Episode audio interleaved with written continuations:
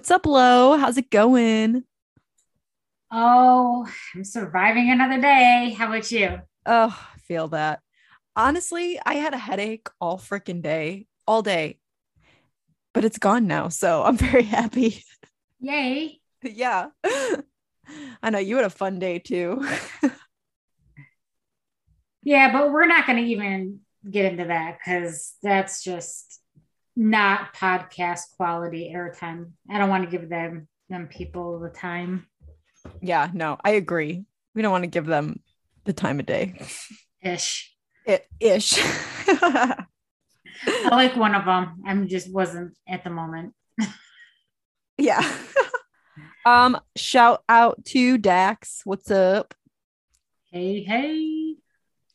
Um, now I, we, we have to tell them though about our run-in with Mister Longlegs last night. Okay. And we'll do this together. I want to start with my perspective and then I'm going to let Crystal like give my perspective. So as we've all talked about, um, I am in the process of moving. Um, and we've already started moving stuff in, and Crystal, um, my homie, my girl, my ride or die, my podcast bro, like she has just been like ride or dying with me through this house. I put her through the trenches and she doesn't even complain. Oh my God. You did not put me through the trenches. the first time, the first day. Um, so we went back yesterday and Um, everything was going fine. Everything was great. We made some progress. We got bathrooms cleaned. Stuff was unpacked and getting ready to leave. And my husband had asked me to, before I left, to make sure that one of the basement windows was locked up. And then I said, okay. Um, and I go down there and Crystal had made a joke, like, Um, just holler if you need my assistance down there or help. And I'm like, you know, okay. So I go down there and everything's all good. And so I'm walking back, and on a wood workbench that they had left there, I see, I want to call it a spider,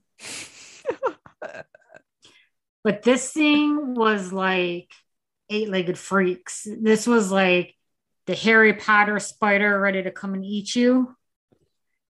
True. Very accurate description. So I'm standing there with my pup-pup and I yell, Kay. And she's like, yeah, coming, you know, like, and she gets down there and she's like, holy shit.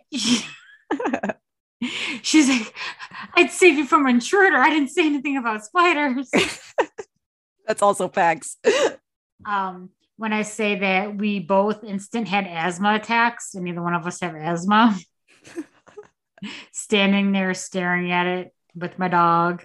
So my husband said it's called a fishing spider. Okay. Um, I did not Google the picture to see if it matches. Because it's big enough to eat a fish. That's why it's called that. Maybe. Maybe because they're usually on um, like swampland or like lakes. You know, he says, uh, kill it with a shoe. Now, Crystal, do you think that thing could have been killed with a shoe? Um, if we had some clown shoes, if we had some big ass clown shoes there.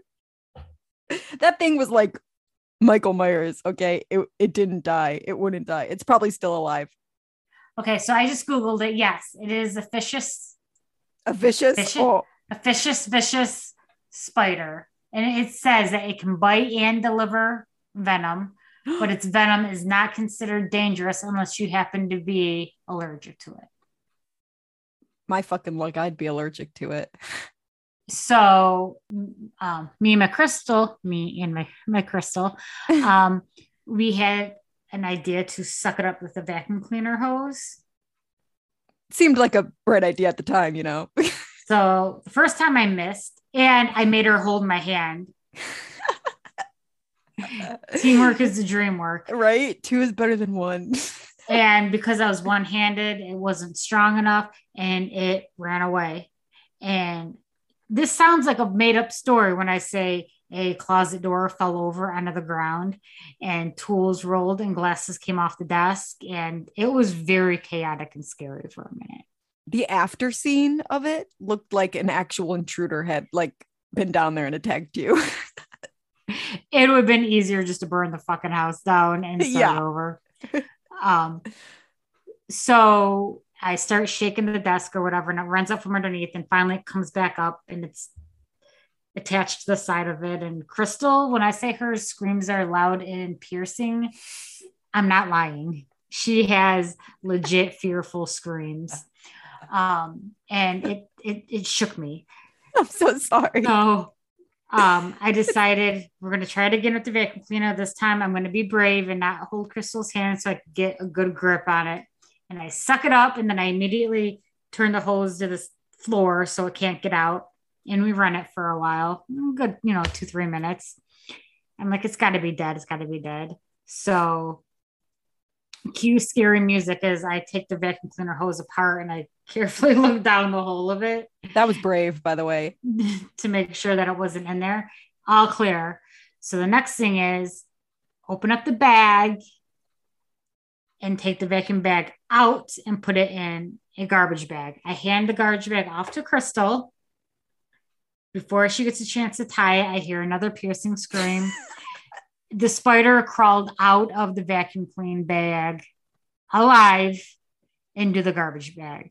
So she drops the garbage bag and slams a different vacuum cleaner on top of the garbage bag. I tie it. Then we tap dance on the bag to make sure it's dead. This is a whole scene. I hope you guys are keeping up. And I finally think it's dead. I hope it is. And I take the bag outside and put it into the garbage can. But oh my God, when I say I was creeped out, I left my windows down in my car and I was parked under a tree. I'm searching the inside of my car, the outside, looking around before I get into it. The whole drive home, me and Crystal both confirmed. We both had like the, the shakes on the way home. Just like, is there one in my car? I will say a couple of times, because it was dark out driving home, I took my flashlight, like like multiple times, took my flashlight on, on my phone and like was looking around my car just to make sure, because I was that paranoid that there was one in the car with me, or the one the one that we tried to kill was still alive and vengeful and decided to crawl in my car. When I say it was a freaking scene from like a horror movie, what it felt like watching that giant spider run out of the vacuum bag. Oh my God. And I do apologize for my piercing screams. But they were valid because that thing was huge. Yeah. And it says these things can live up to two years in a house. Are you serious? I hope that that was the only one in your house. Um, I'm going to spray professionally. Yeah, I would. Because that is, they will travel very far distance away from water to look for prey. What is their prey? Like us? And I don't know. And it says it's found, found in basements, kitchens, and even bedrooms, much oh to this, much to the dismay of human occupancy. Yeah, very big dismay right there. Oh my God. Could you imagine sleeping and you feel something like brush across your face and you turn on the light and it's one of those things? Oh my gosh. I don't know if I can ever sleep at your house. That thing was no joke. As like, as she was, as Lo was preparing to um, suck it up with the vacuum, I was like in the corner, like talking like I was Steve Irwin, like it belongs in Australia. I was like, crikey, mate, we got a big one over here. Like uh, it was, it was that giant. Yeah. Google it, people. That's all I gotta say. Yeah. Well, I'm so glad it was that and not what I was thinking it was, was like um, a brown recluse or something like that, which those can actually like kill you, I'm pretty sure. I think they've been spotted in Michigan too. Brown recluse, yeah, yeah. They like hide in garages and basements. I've I've heard. Yeah. So, um, hopefully those stay away. I don't know. We're still packed. We could just move somewhere else. That's true. It would be easy enough. So but hey, if, if those things, sorry, if those things travel long distances, they could be anywhere. But it did say they stay mostly by water because they attack fish as they qual- they like stay on the water. But so they literally do attack fish. Mm-hmm. That's that's insane. My mind is blown. I want to see that. I want to see a spider attack a fish. Like, how weird. Sorry, we can move on. I'm just like so blown away by this. You can YouTube it later on your own time, Crystal. I definitely will be. So last week I asked a question and we are here to answer it for you. Hey, Crystal. Hello. Who portrayed Diane Downs in the movie Small Sacrifices? Am I am I allowed to say it now? Now you are. The one, the only Miss Farrah Fawcett. Yay. Woo. And who got that answer right? Congratulations, Tammy Holly from Waterford, Michigan. Congrats. You know your true, you know your true crime. Yeah. You know your Farrah Fawcett. Drinks, shall we? Shall we say what we're drinking? I got mine right here in my little Traverse City Whiskey Company glass that I got from Traverse City. No way. You got that from Traverse City. Well, inside that glass, we have some Arbor Mist Raspberry Pink Moscato. And this was actually donated to us by a listener super fan, Miss Sarah Stepke from Shelby Township. So thanks, girl. Thank you. Holla at your creeper. Yeah. She like hit it up. She hit it right on the head because she knows that we like the, the fruity Moscatos. Yes. So we like we like the bubblies. Yes. Perfect decision. Perfect uh perfect option. So if you did not listen to last week's show, which I mean, I don't know why you wouldn't, but I mean, yeah, this is part two, peeps. You got to go listen to part one. So last week we talked about Natalie Wood, and it might not have been the most exciting one because it didn't get into like the deets deets. Um, we did talk about um, the toximity, toximity, tox- toxicity, toxicity of the relationship between R J and Natalie. And we talked about Natalie growing up and the toxic relationship from her mother. Um, so there was toxic stuff in there. Um, Lots of toxic stuff, if I do say so myself. And she does say so. I do. um, this is part two, and we are going to talk about the actual night of Natalie and what went wrong on that fateful night. That horrible, horrible night. So after Thanksgiving in nineteen eighty-one, Natalie and R J, um, they decided to plan one of their frequent boat trips to Catalina Island, um, just off the coast of California. They would take this trip um, semi-regularly. So they decided to go um, at this point, which interesting time, I feel, because it's a little bit chilly around that time. But I don't know. I don't live in California, so maybe it's, you know, can be debatable on the weather, I guess. Um, and Natalie had actually invited multiple friends to join them on the trip, but most of the people that were invited, like, all declined because of the bad sailing weather that was forecasted for that weekend. Um, however, Natalie's co-star from the movie Brainstorm, Christopher Walken, who was in town for the film, Um, he was the only person to accept to join them for the weekend on the boat. So at one point, Natalie's daughter, Natasha, before they had gone on the boat trip, she had asked Natalie not to go. You know, she kind of like pleaded her not to go, you know, it's going to be bad weather. Um, but Natalie insisted that she was going to go. Natasha had plans with her friends anyways. Um, and Natalie had already planned this weekend. So that's kind of what they were going to do. We're just going to carry on with our plans. Don't worry. Everything's going to be fine. So Natalie, R J, and Christopher Walken, um, along with the captain, Dennis Davern, they all took the Splendor, which was the name of their boat, out and went to Catalina um, and on the small island of Avalon. So now the first night there, um, it seemed mostly like they were all having a good time. Um, there was a little bit of side-eye going on from R J, kind of looking at Chris and Natalie, because if you remember from part one, R J can be quite the jealous type, and we're going to even get into more of that in this episode, um a lot more of that, um but he was pretty skeptical of them, and he felt like Chris had, you know, kind of more sultry type intentions toward Natalie, you know, not just them being friends. However, Natalie never did anything with Chris. Like, they were honestly just friends, but R J, of course, thought that more was going on.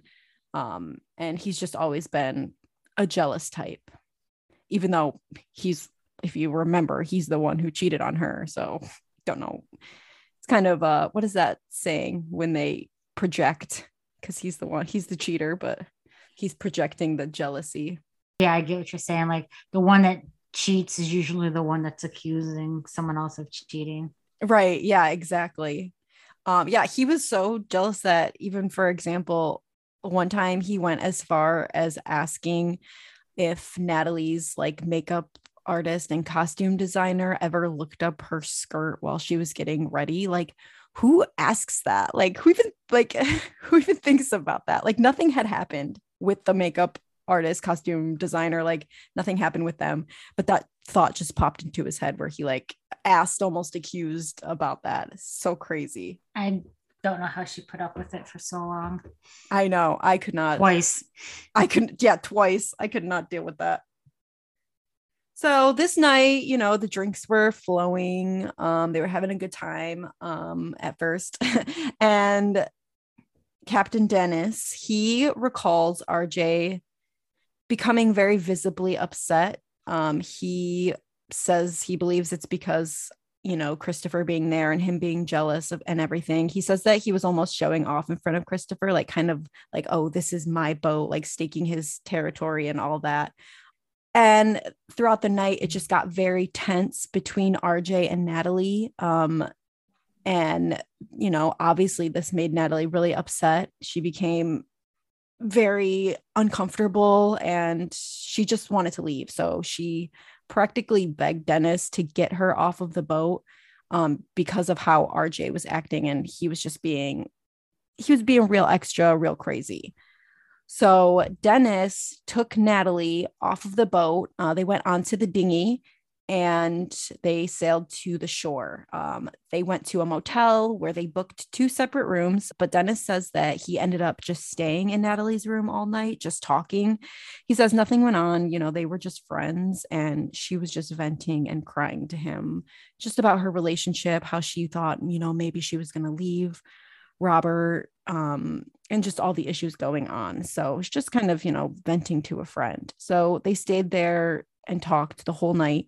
Um, the next morning they had some breakfast and then they mutually decided that, you know, it would probably be best if they went back to the boat just to smooth everything over and try to try to continue having a good rest of the weekend. So once they got back on the boat, Dennis says that they really didn't even talk about the previous night. Like, any of them, they kind of just glided over it and pretended like it didn't even happen. Um, and everyone seemed fine and in a good mood.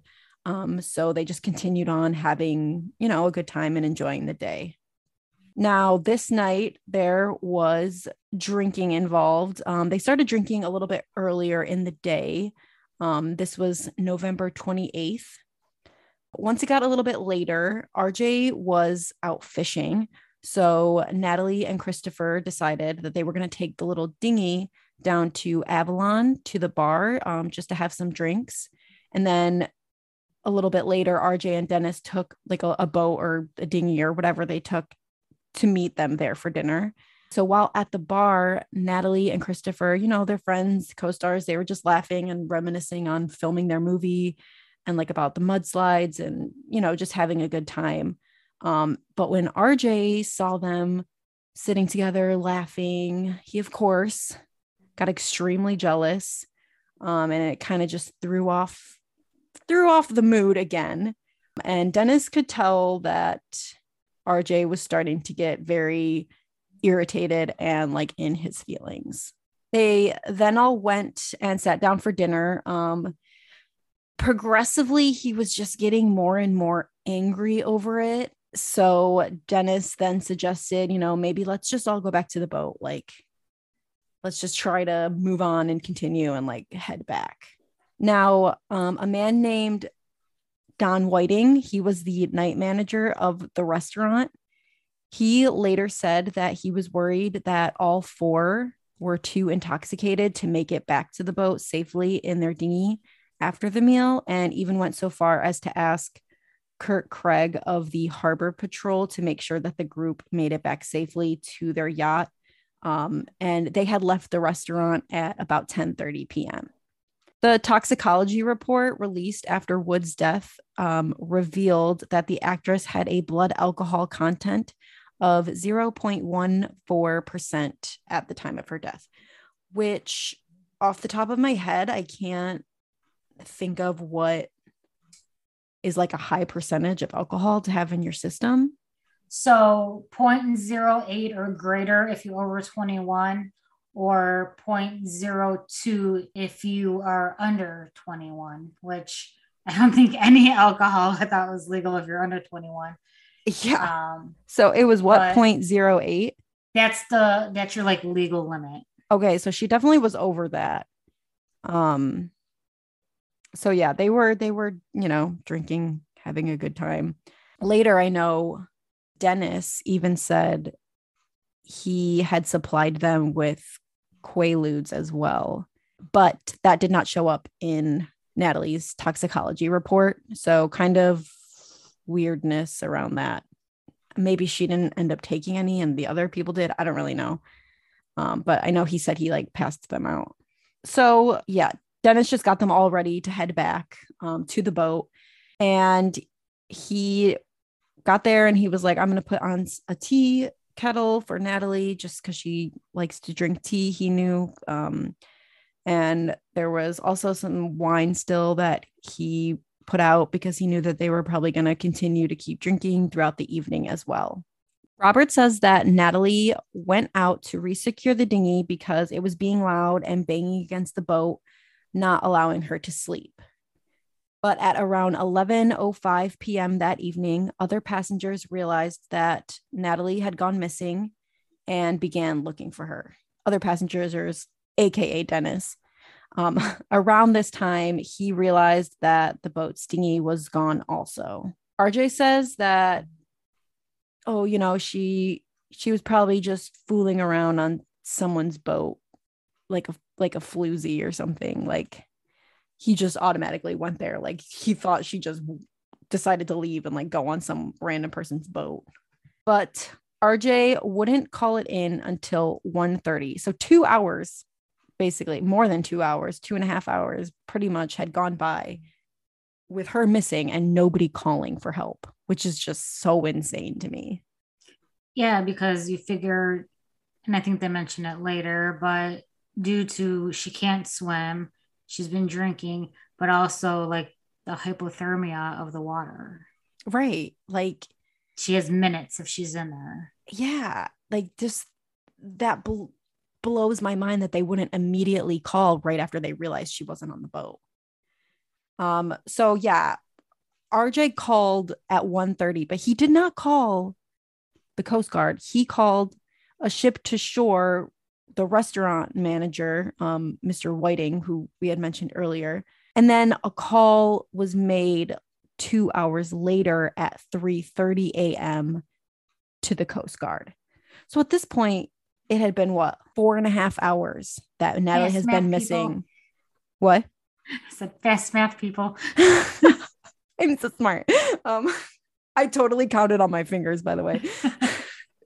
um, yeah, so it had been two and a half hours before the Coast Guard had even been called after she had gone missing. And of course, this part of the timeline has become very uh, big interest to investigators.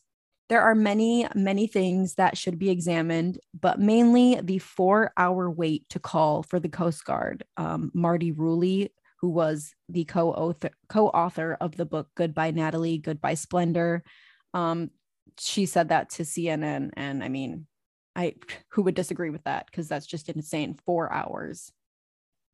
Robert says that he didn't immediately call the Coast Guard because he just thought, yeah, he just thought, like he said earlier, that the dinging was missing and that she was messing around on another person's boat. Um, which even if that were the case and he actually thought that, like, he should still try to figure out where she was at and, like, be worried about her. Plus, that's rude that he just assumes she's, like, doing that. They also did not want to have the news get out that Natalie was missing from the boat because everyone knew, you know, who she was, and it would just cause a big frenzy, um, which I, I get not wanting it to get out to the public, but I feel like that shouldn't deter a call being made to, like, rescue teams. Like, they should know about it. I get not wanting the news to know about it right away because then it would just be flooded with people and helicopters and stuff. But, but yeah, I mean, the time in between is just ridiculous. So they, as they were, like, searching, they eventually found the lost dinghy um, in, like, a small cave area off of the coast. Um, but sadly, Natalie was not inside of it or anywhere near it.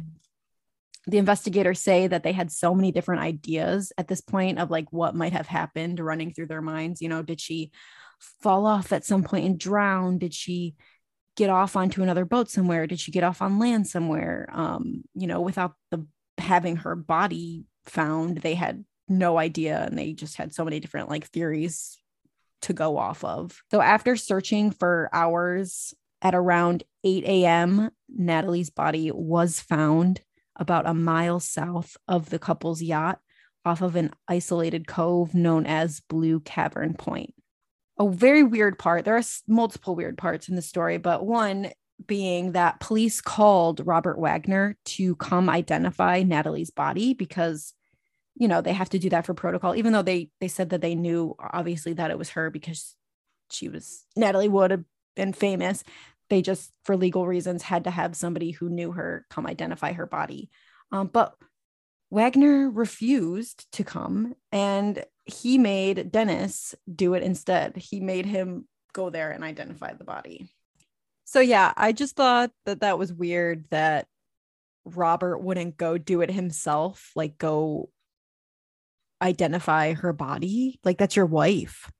I get, I maybe if I were to play devil's advocate, which I'm not because I don't really want to, but if I were to be, I guess, like, if he was in a lot of pain and felt like he didn't want to see her like that and couldn't do it, then to have your friend do it for you. But I don't know. I don't think that was the case. And that's just super sketch to me. Yeah, they said, like, he didn't seem like he was really shedding any tears or seemed like he was really, like, didn't seem very distraught. You know what I mean? Right. Like, you would think your your wife was just drowned drowned to death. Like, you would be in more shock and in more sadness and disbelief, and you would, you know, not take four hours to call for help. So there's that. um so Doctor Joseph Choi, um who is or was, I don't know if he currently still is, um, a deputy medical examiner at the Los Angeles Medical Examiner's Office, performed the autopsy on Natalie. Um, he noted her blood alcohol levels and several bruises on her arms, legs, and face. Um, and he, at the time, said that he believed those were consistent with a fall overboard while she was trying to board the dinghy, kind of just going along with Robert's story. Um, and the office had ruled the death an accident in an extremely short matter of time. Um, they said that because she had alcohol in her system, that she wasn't a skilled swimmer, and that a heavy jacket that she was wearing over her long nightgown was kind of the recipe for disaster. Um, now later, Lowe will tell us about, you know, a lot of contradictions with his ruling because he just kind of quickly went through it without doing a lot of investigation, and weirdly kind of just went along with Robert's, you know, um, story of what happened without anybody doing really any investigating to like make it anything otherwise.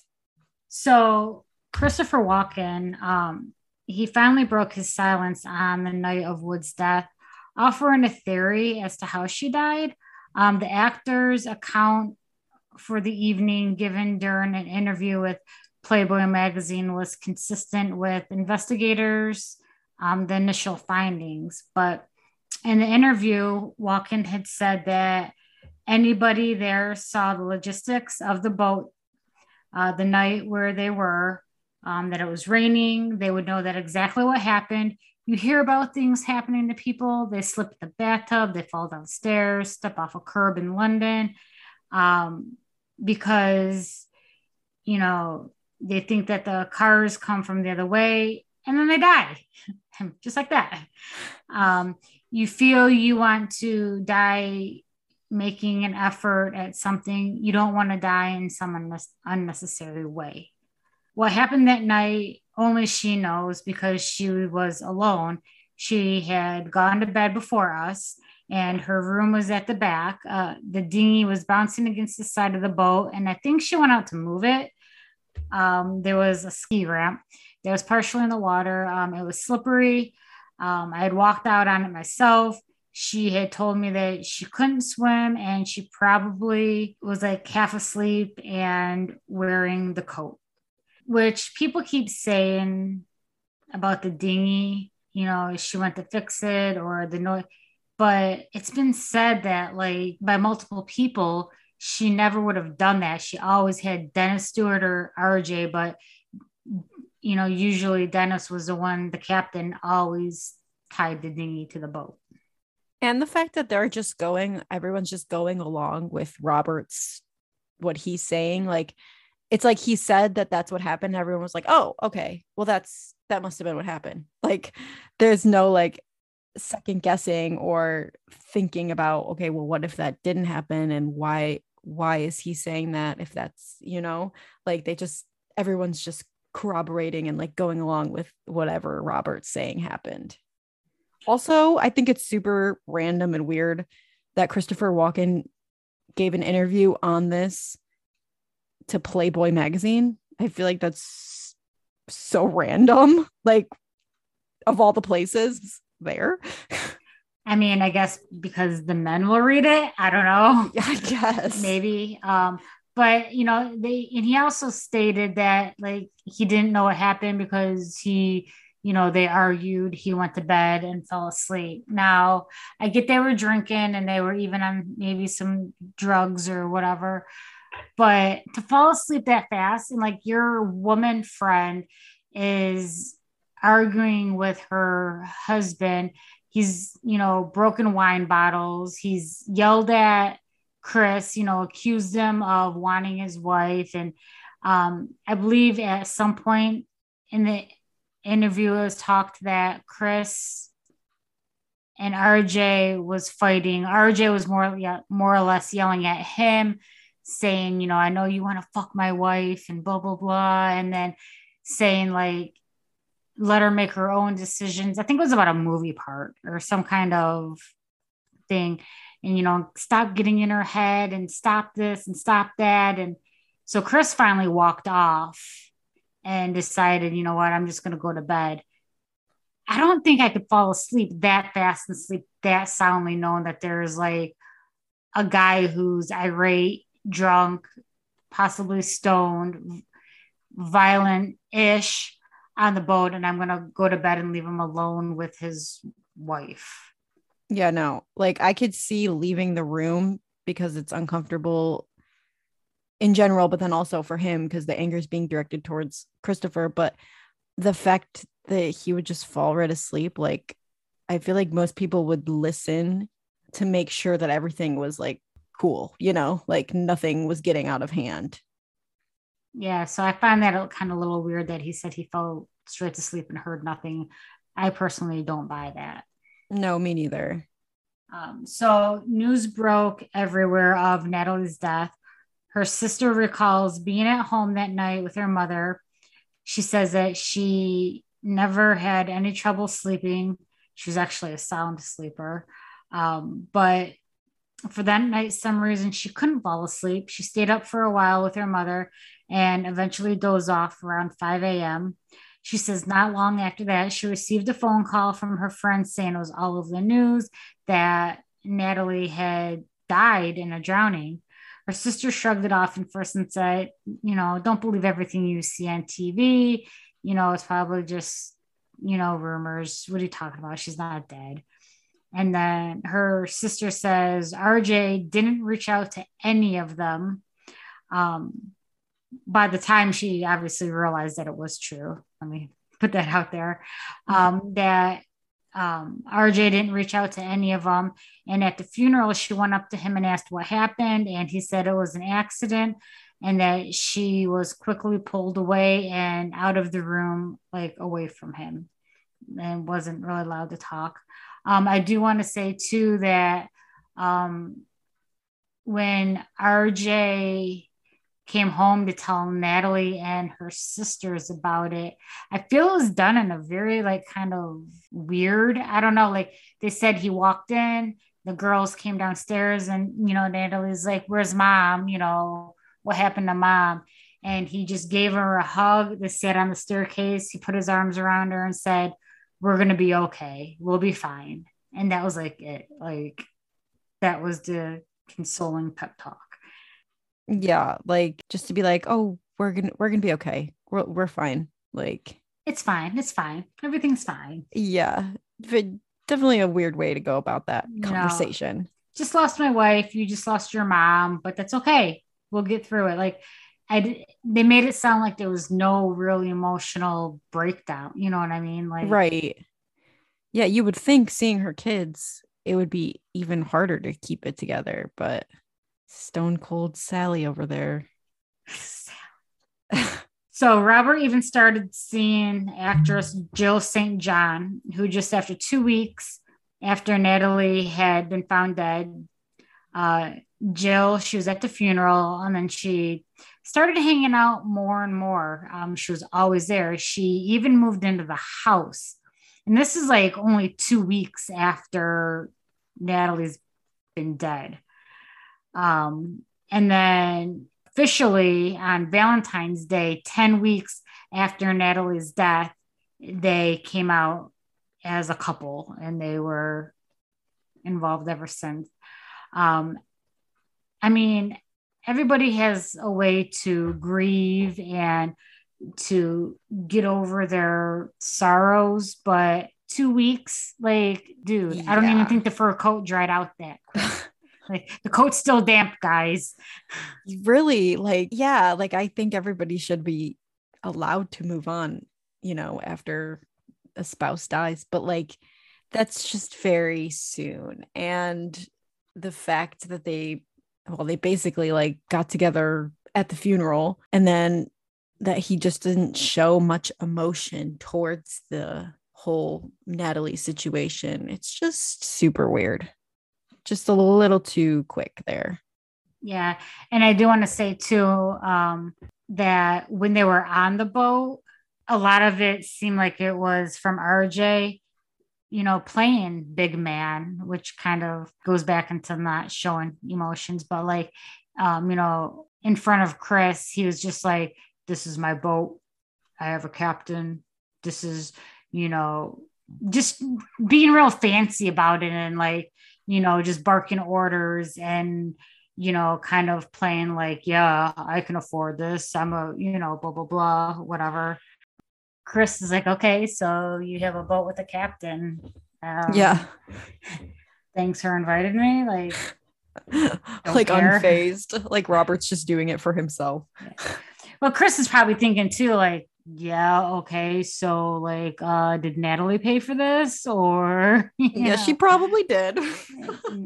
Natalie's flipping this bill, isn't she? Like, yeah, exactly. So a lot of people, including Natalie's family, aside from her daughter, believe that Robert may have been responsible for Natalie's death that night. He was raging, angry, and jealous. Always jealous.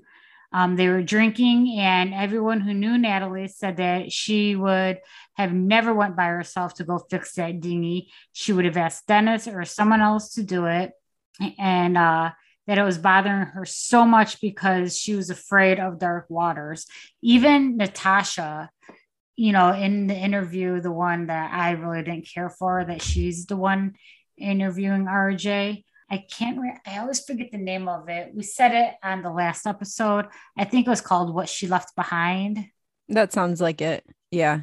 And, um, you know, we kind of talked about it last week. Like, I didn't really like the fact that, uh, Natasha was the one doing the interviews with R J, because I feel like it's very biased. Yeah. Um, but hey, what do I know?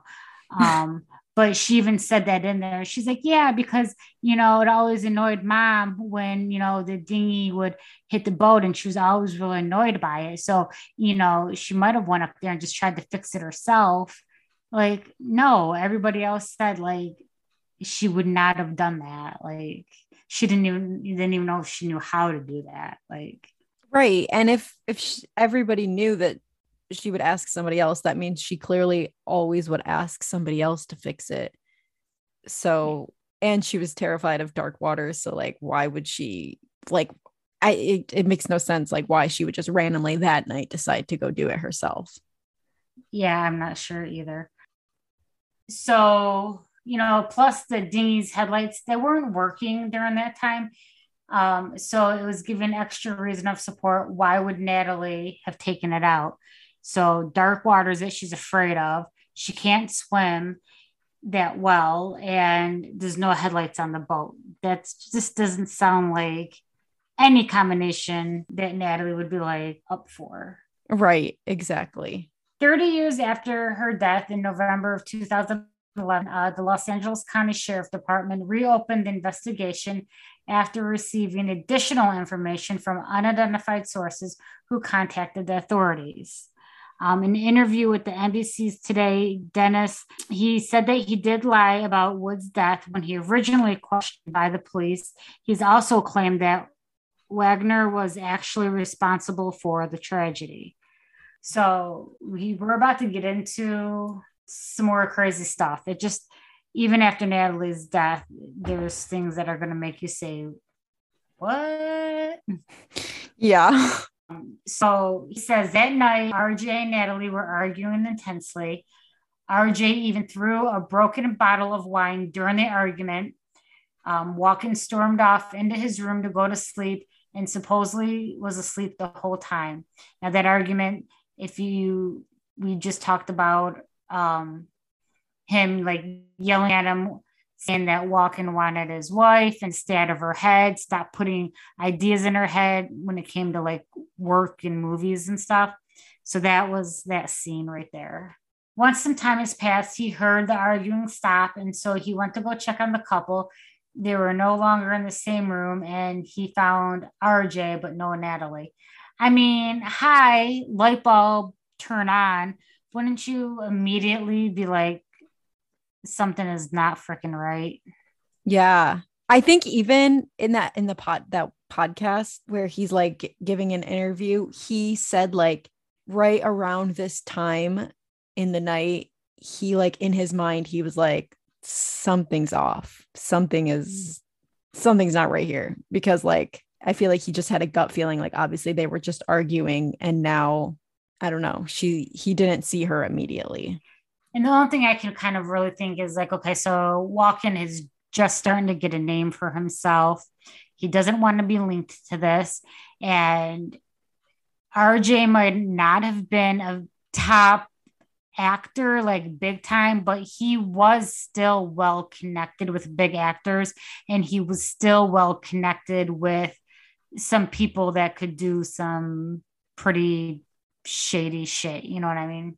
Oh yeah, a hundred percent. He clearly had more power than people probably thought he would. And I think that's what scared Walken and Dennis. Yeah. Um, so he asked R J where Natalie was, and he said that he didn't know, but right, she was around somewhere. So Dennis searched the boat. Natalie was nowhere to be found. He immediately was worried. So the dinghy was gone, and says there would be no way that Natalie would have gone to fix that dinghy or take it anywhere. You would have to, like, she would knock on his door all the time and ask for her, him to do it for her. Um, he was, of course, extremely worried at this point, telling Robert to call for help. Robert insisted for him to wait and, you know, let's have a drink. And Dennis is like, I don't want to have a drink. Like, I want to find Natalie. And it was almost like a threatening manner. You know, it was, he's like, well, I'm going to call for help. And he's like, you don't want to do that. And uh, he's like, what? He's like, um, you don't want to do that. Like, read the room. I'm telling you, don't pick up that fucking phone, you know? And uh, so they sat and they drank as hours passed before calling for help. So insane. Yeah. I get, I, like, I partly get why he didn't, because he was scared for his life at that point. But it's like, oh my God, I would die. I would die sitting there, hours passing, being forced to drink, just knowing that my friend is definitely in danger, whatever yeah. that might be. Yeah. And if you act suspicious of R J, you're going to put a target on your back. Are you going to make it off this boat if you start pointing fingers? Right. So after they were back home and some time had passed, R J and Dennis um, lived together in R J's home. Uh, Dennis said it was almost like he was being held hostage. Um, in a way to stop him from telling the truth of what happened that night. He was also so scared for his own life, feeling too afraid to speak up at the time. Um, when he was at Wagner's house, he says, he, you know, he was actually there for about a year. Um, R J got him a job at a studio. I think it was like seventy-six dollars a day, but that, I mean, even back then that was like not much. Um, And they only got him that because they needed something for him to do. Like, and to like only- keep him close, I bet, to, to oh, Robert. For sure. Um, he was doing the T V series Heart to Heart at the time. So he would just give him like bit parts, extras, you know, on the show. If he would have a morning call or something like that, he'd have to go to the studio. Um, his driver would pick him up and take him from the house to the studio, and then from the studio back to the house. Um, at the end of the workday, the driver would bring him back to the house. Um, when he would go to bed at night, he'd close the door to his room, and there was sort of like a magnetic lock, and he couldn't open it. So, yeah, he pretty much was a hostage. Um, it got to the point where Dennis's girlfriend was getting like nervous, mad, pissed, like what the hell's going on, Dennis? Um, so he, she showed up at R J's house, and she was very upset. And Dennis, you know, was like, listen, my girlfriend's upset.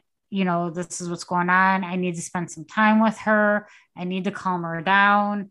So they said, okay. So the bodyguard dropped Dennis off at his girlfriend's house. And then a couple hours later, they went back to get him, and she started crying and she was upset. And they're like, listen, it's time to go. And he's like, come on. He's like, listen, my, my girlfriend's really upset. Let me just stay the night with her. You know, you can come get me in the morning. And they're like, we said now. And they literally gripped him up by the back of the neck.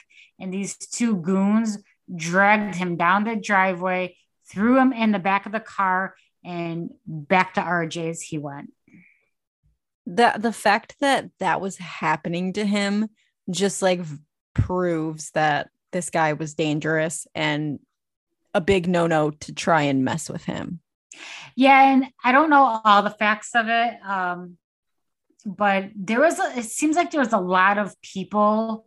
Like Sinatra's name was thrown around, and um, even Reagan was thrown around a little bit. Like all these people were just like, when they came to Natalie's case, to like, shut it down, shut it up, tie it up, close it, zip it, put the key in your pocket, whatever. What does he say? Like when you're little, uh, lip it, zip it, put it in your pocket, something like that. It's something like that. I don't think that's exactly it, but that's very close. I can't think of what it is.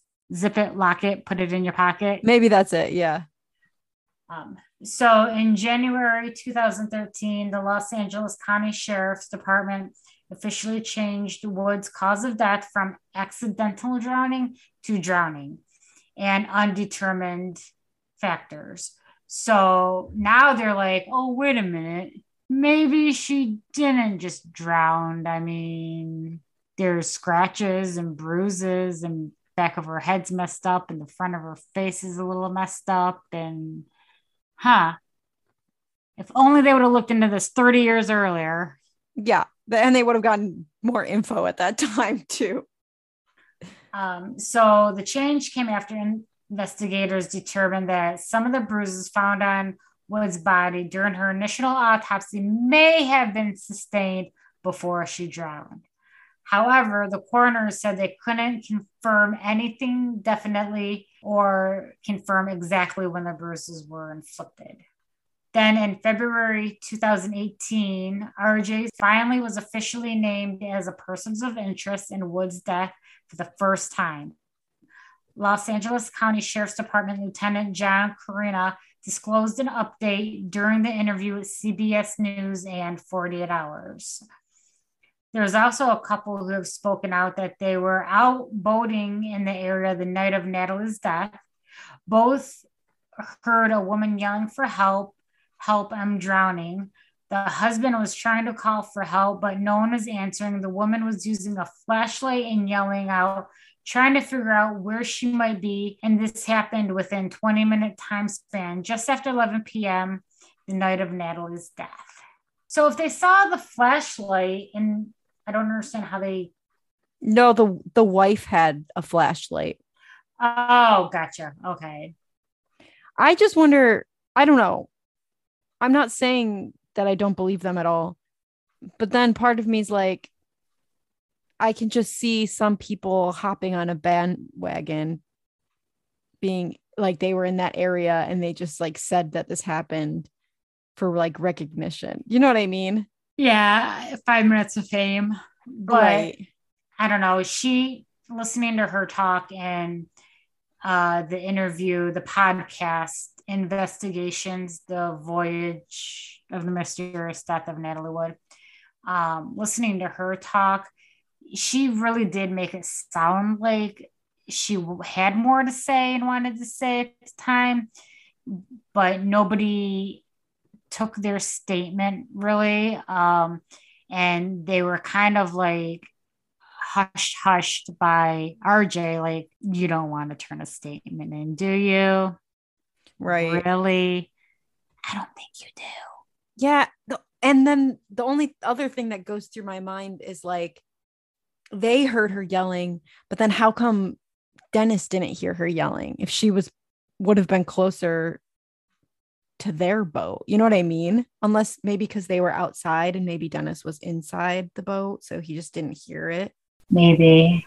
I so many questions. So Nancy Grace says after speaking with Lana, Nancy believes that there was foul play because of the bruising pattern that was found on her body and the upper abrasion on her face made it clear that those things did not come from the water. Um, none of the other passengers' bodies were checked. So one of the big things in forensics is you're supposed to always check underneath the fingernails. Like that's where a lot of D N A is. Um, and they dropped the ball. Nobody looked, nobody. And that's like, taught, you know, first day of forensic school. Right. That's taught on C S I. You could just watch C S I to freaking know oh, that. Shit, right?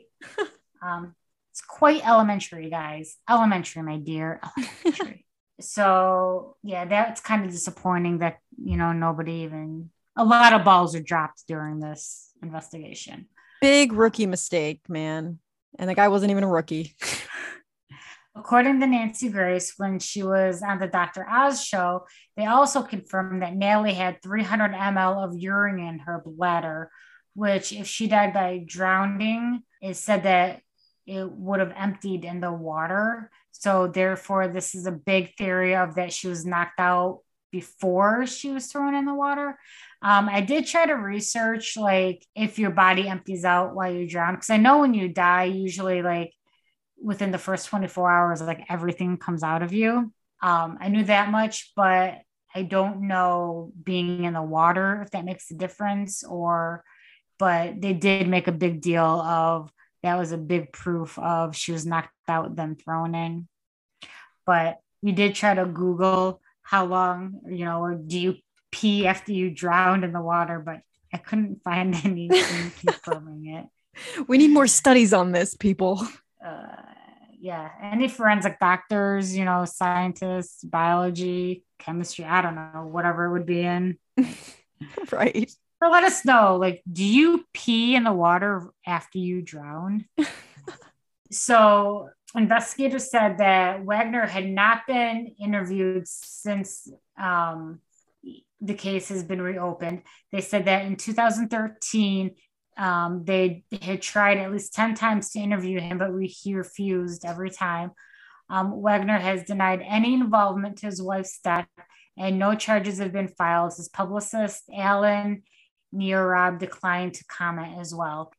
So there was one writer friend, Sue, and she firmly believes that Natalie never got over the infidelity that R J had with his butler. Hard thing to get over, I'm sure. I don't know if that's a pun or not. Oh, um, it wasn't, but I guess it could be.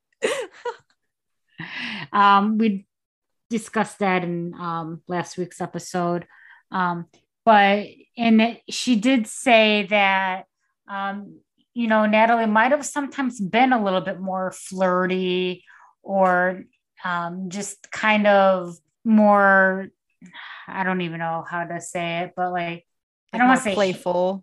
Yeah. With gentlemen um, in front of R J um, because she was bitter and she just wanted to, almost like a reminder, like, you know, look, I can have anybody I want. You know what I mean?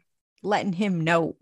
Yeah. And just kind of torturing him, I guess, a little bit that way. Yeah. Um, and in Sue's mind, she was kind of playing with fire a little bit. And that could have been the fate of her death. If she was acting like that with our, um, with Christopher, then maybe he finally snapped that night. Yeah. Pushed him, pushed him to the edge. Yeah. Um, Literally. Robert still stands by his story to this day, saying he had nothing to do with the death of Natalie Wood. But I mean, if you really think about it, there is a lot of spishy, spishy, fishy, fishy vibes. Like the jealousy. Um, can we say O J Simpson? Yeah. Very similar-ish like vibes. I definitely would agree with that. Like, and, I mean, at least O J ended up going to prison. Not for that. Yeah, for, for something different, but at least he ended up there. I think he's back out now already. Yeah, that's true. He should have been in there for life. Oh, absolutely. I mean, everybody knows he did it. Yeah. Um, but, and I feel like a lot of people know that R J did this, but because, you know, money talks, you know, everything got smudged and smeared and disappeared. Yep. Everything got covered up. Yeah. He literally manipulated everyone around him to make sure that he was never caught and that it was never found out, you know, what that he did. Like, and, and he's lived his entire life, like the rest of his life after that, just being a free man, you know, living his life, working on, you know, acting gigs. He's like ninety-two now or something like that. And yeah. And they even said, like, I think it was Nancy Grace was trying to say, like, you know, even if they opened it back up today and they found proof and arrested him, he's like ninety something years old. Like, what's the point without saying the words? What's the point? But I still feel like, even if they arrested him and he was convicted today and he died tomorrow in jail, it would be victory for the world to know that he finally got caught, and the world would know, like, before he died, he would die knowing that the world knew that he was a D-bag. You know what I mean? Oh, I one hundred percent agree. Like, like even if he spends one day in jail and it's his last day, it would be so worth it. Yeah. Because yeah. then it would be confirmed to him and everybody that we know what you did, sir. You know, and her poor sister, um, you know, she's trying so desperately to get answers. I mean, she was shunned from like R J's life, uh, like immediately after, you know, she tried on multiple times to get him, you know, to talk, just, you know, what happened, what happened. And I was just like, it was an accident. Let it go. Let it go. You know, um, she did end up getting some of Natalie's stuff. She said it took her boyfriend, um, eight hours, him and a couple of friends, to load up trucks to bring it all back to her house, um, because she couldn't go over there. Like, she just did not and could not have anything to do with R J. Um, and like we've said before, he's powerful and knew powerful people. He scared a lot of people. Um, she got blacklisted because of R J. Um, she was an up and coming actress like her sister. She actually went from playing a Bond girl in James Bond, opposite of Sean Connery. Now, I know maybe a lot of younger people might not know who he is, but that's a pretty big name, you know? Oh, yeah. And especially like in the seventies, that's huge. And so she went from Bond girl to literally working at Sprint to feed her kids. Like, n- you know, nobody would touch her or hire, you know, he... nobody would do it. And um, she even tried to, you know, I think in the beginning with her book, and get detectives and investigators and journalists or whoever um, to get the truth out, and nobody would touch it. Everybody was so scared of being sued by R J. And one person's like, I'll do it. I'm not scared. I'm not scared of him. Let him sue me. Let him come after me. Good. Like, let's get this story out. And they finally did. But like, everybody was just scared of R J and his connections. Yeah, because people like fell to the floor for him. Like, they did things for him. And it's just like, also makes him look even more suspicious, like doing that to her sister. Like, that's your wife's sister who just died supposedly by an accident. You should be like more than supportive for her. Like, your you kids. should. Aunt that's still alive. Yeah, around. You like, think he would want them to be bonded, like get closer together after that happened, and not like make her life even more miserable. Yeah, I feel like he brainwashed the girls to like not have a relationship with her anymore. Oh, a hundred percent. Yeah.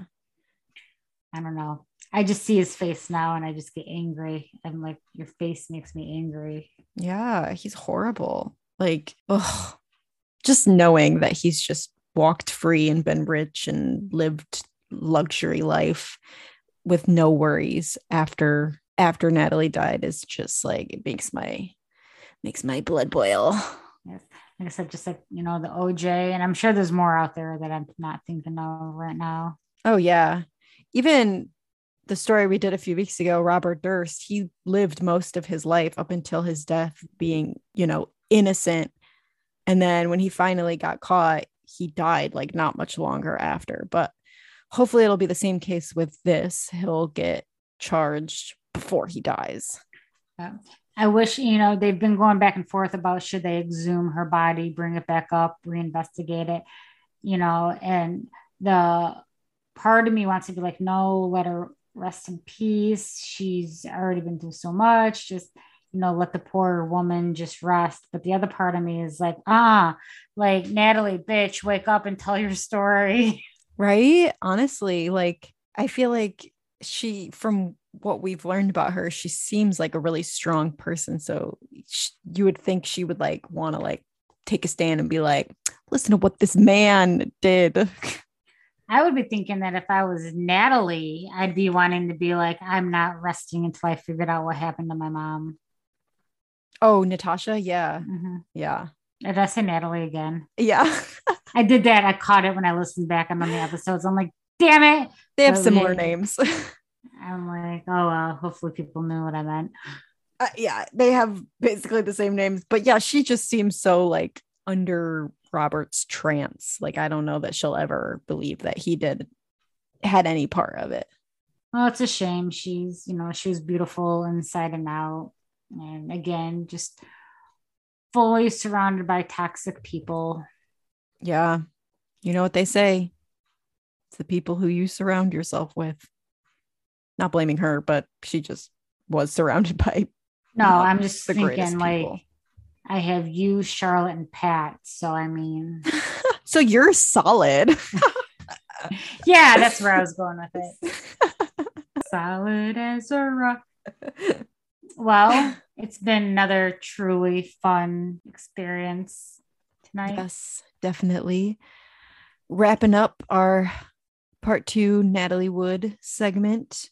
Hopefully you guys enjoyed listening. Um, if you have any more deets that you have heard or th- theories that you have, send them our way. We'd love to read them.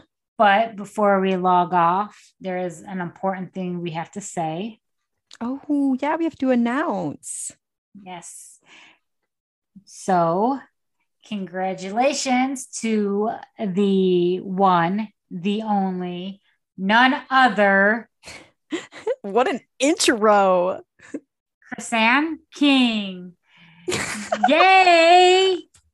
So Chris-Ann King from Macomb just won a bottle of wine and a Mommy Dearest D V D, Flowers in the Attic D V D, and I'm going to put that together for her. And after I get my shit together, um, we will make her a t-shirt um, custom made. So I want to reach out to her and find Ooh. out um, if she wants uh, a Mommy Dearest shirt. I was kind of thinking like, you know, no wire hangers. I mean, cannot go wrong. Like, that's amazing. Yeah, yeah, yeah. I love that. So congratulations. Thank you, Macomb listeners, as always. And I don't know when or what our next contest will be, but we'll uh, figure something cool out.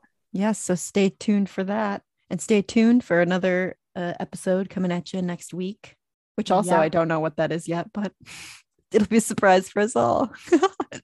And a surprise for me too, because I got to find one. Same.